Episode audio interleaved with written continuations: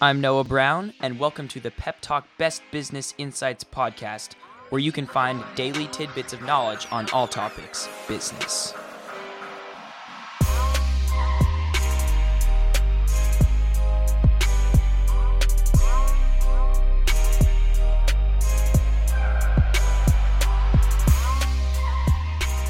On today's episode, we hear from Jon Morrow on Entrepreneur on Fire. Jon is the author behind the viral blog Smart Blogger, which details the steps towards creating a wildly popular blog. Throughout the history of Smart Blogger, Jon has successfully grown his business to bring in over 100,000 in revenue each month and induce thousands of article shares just by teaching others how to blog. If you enjoy this episode and for more content, see the link in the description to subscribe to Entrepreneur on Fire on iTunes what is Unstoppable Me all about and why is it literally unstoppable? Yeah, what it's about is it's it's a brand where I'm taking all of the lessons I've learned in life in overcoming my disability, and I'm I'm teaching those to other people. Um, people have been asking me to do this for years because, I mean, everybody experiences adversity in life, right? Um, but for me, everyone always wants to know, you know, how did you how did you overcome not being able to move? How are you able to travel the world? And there's some things that I've learned that are immensely valuable. Um, that literally have made me unstoppable. There is no goal in life that I've not achieved. Um, and just to teach those to people is is finally what it's about. So yeah, and to make them unstoppable to where they can achieve anything they want. What was this post? Like, what got such a reaction from such a large number of people? What'd you do? So, the headline for the post was Seven Life Lessons from a Guy Who Can't Move Anything But His Face. That, that's what the headline for the post was. And the first line, by the way, is It's not a joke. yeah, it's not a joke. not a joke. Uh, and I, I, showed, you know, photos of me traveling the world I, and went through and just told seven life lessons that, that I've picked up along the way, some of the biggest ones. And um, none of them are things that you've ever heard before. They're, they're all pretty unique. And um, it's it's also one of those posts that I wrote it with the intention of just encouraging people, just sort of proving to them that anything is possible. And what happened is it just went viral. I, I haven't actually promoted the post at all. Right. All, I did is release it. I sent it to my own email list, and it just blew up. I mean, all the way from you know regular people sharing it with their friends, all the way up to um, Tim Ferriss shared it and recommended everyone read it. Um, like it's it's gone all the way up the chain. Celebrities have shared it, and it's just getting bigger and bigger and bigger. One thing that I really love about this is lesson six, which you have embrace the crazy.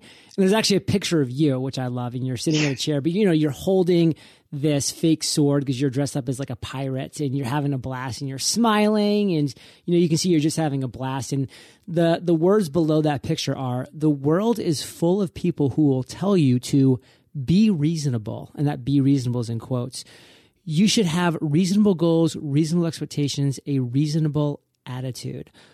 What do you say to those people, Jon? If I were reasonable, I'd be living in a nursing home somewhere by now.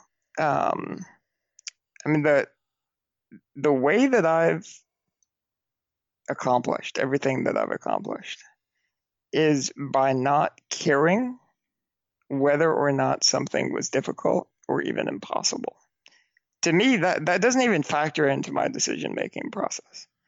It's do i want to accomplish it and how do i do it? And that's it. The difficulty doesn't matter. Um, and a lot of people would say that's unreasonable. And even the people that work with me i ask unreasonable things of them all the time.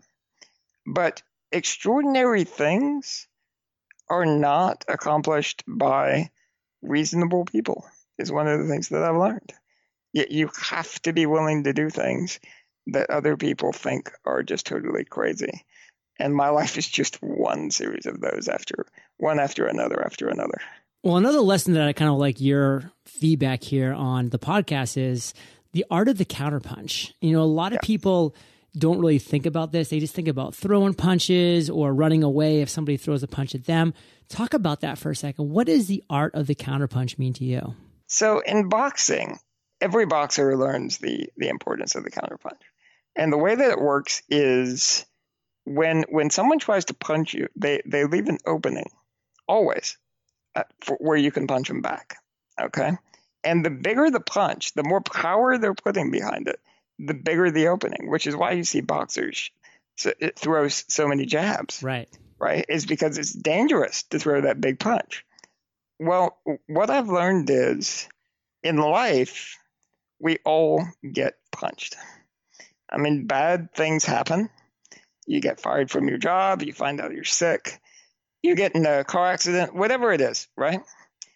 And what I've also learned though is there's always a counterpunch whenever that happens. And the the degree of opportunity is directly proportional to how bad the situation was. And so, like one example is, uh, I mean, when I was in my twenties, I had an immense amount of drive, immense amount of fire, passion to start my own business. But the only way I could survive was to live on government assistance. I was on Medicaid because they were the only one I could not get private insurance at the time. And um, they were the only ones that would help pay my bills. And um, they limited me to $700 a month in income, mm. or I would lose my benefits. Right. And um, you might say, well, Jon, that's terrible. You were like trapped. You're smart. You know, you can do all of the stuff, but you were trapped. But there's an immense advantage in that situation. And that's that I had a huge amount of time. I mean, because I couldn't do anything, yeah. right? Um, and there are all kinds of counter punches. Like even, you know, I can't, um, I can't go play basketball or do a whole lot of things other people can do. The counter punch to that is the things that I can do, like reading books, like writing, like talking to people like you, is I get to spend all of my time doing those things and I get to get really, really good at it. Um, and, and so that's turned into some insanely profitable businesses just because I could focus more than anybody else because there's only a small number of things I can even do, right? Um, and it makes it easy for me to focus. So yeah, there there are counter punches to anything that happens to you in life. So whenever anything bad happens, I mean, after you get over just the shock of it, the first thing you should always ask is, what's the counterpunch? How can I get back and turn this to my advantage? If you enjoyed this episode, remember to subscribe to Entrepreneur on Fire on iTunes. And that's all for today, Pep Talk Nation. Be sure to listen in tomorrow for more quality business insights.